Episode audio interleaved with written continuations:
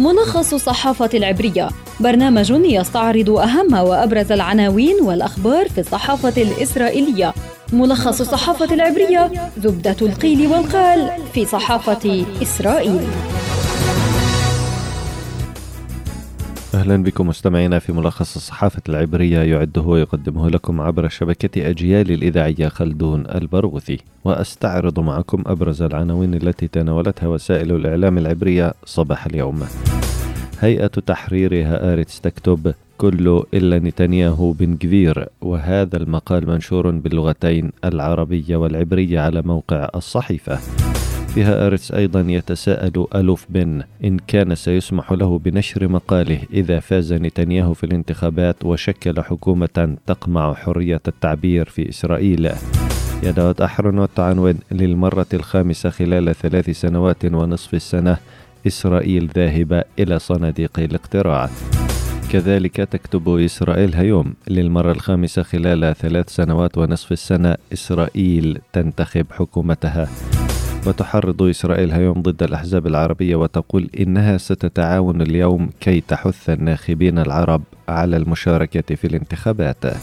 صحيفة معاريف تعنون مع الأمل باستقرار سياسي انتخابات الكنيسة الخامس والعشرين تنطلق اليوم. في معاريف أيضا الإعلام العالمي يركز على تصويت الناخبين العرب وعدد مقاعد بن كفير. موقع والله يكتب التاريخ يثبت أن أحداث اللحظة الأخيرة قد تغير نتائج الانتخابات عمليات ضد إسرائيل وقصف المفاعل النووي العراقي وخطابات تاريخية. هيئة البث الإسرائيلية عنون أكبر استطلاع في إسرائيل بمشاركة عشرات الآلاف ستنفذه قناة كان العبرية.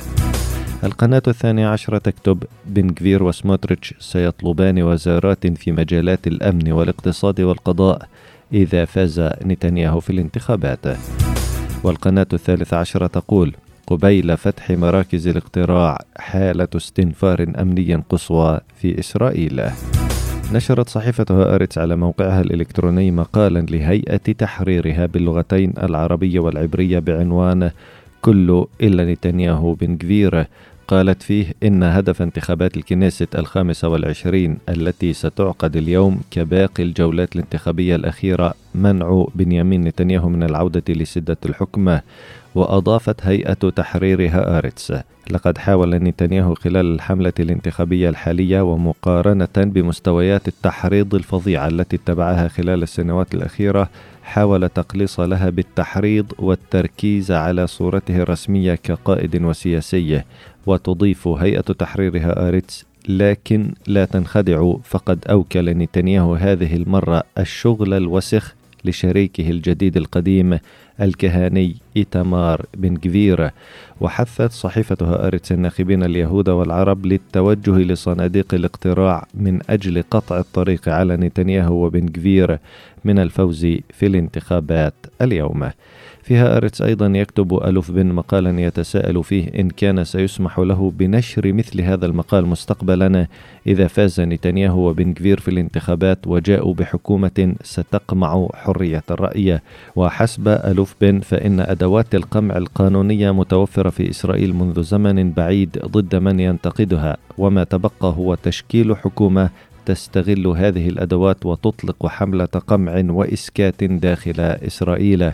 وهذه الحكومة بزعامة نتنياهو وبن كفير وسموتريتش يبدو أنها على الأبواب يقول ألوف بن فيها ارتس بالمقابل تحرض صحيفة إسرائيل هيوم ضد الأحزاب العربية وتقول إنها في النهاية ورغم التنافس الشديد بينها ستتعاون بهدف دفع الناخبين العرب للذهاب للتصويت اليوم لتحقيق أعلى عدد من المقاعد. وضمن التحريض على الناخبين العرب ولحث مؤيدي نتنياهو على التصويت بكثافة تقول إسرائيل اليوم المقربة من نتنياهو إن هناك صحوة في صفوف العرب وتعاونا بين الأحزاب العربية ويبدو أن ما كان غير ممكن قبل أسابيع بات ممكنا جدا اليوم بتجاوز الأحزاب العربية الثلاثة نسبة الحسم.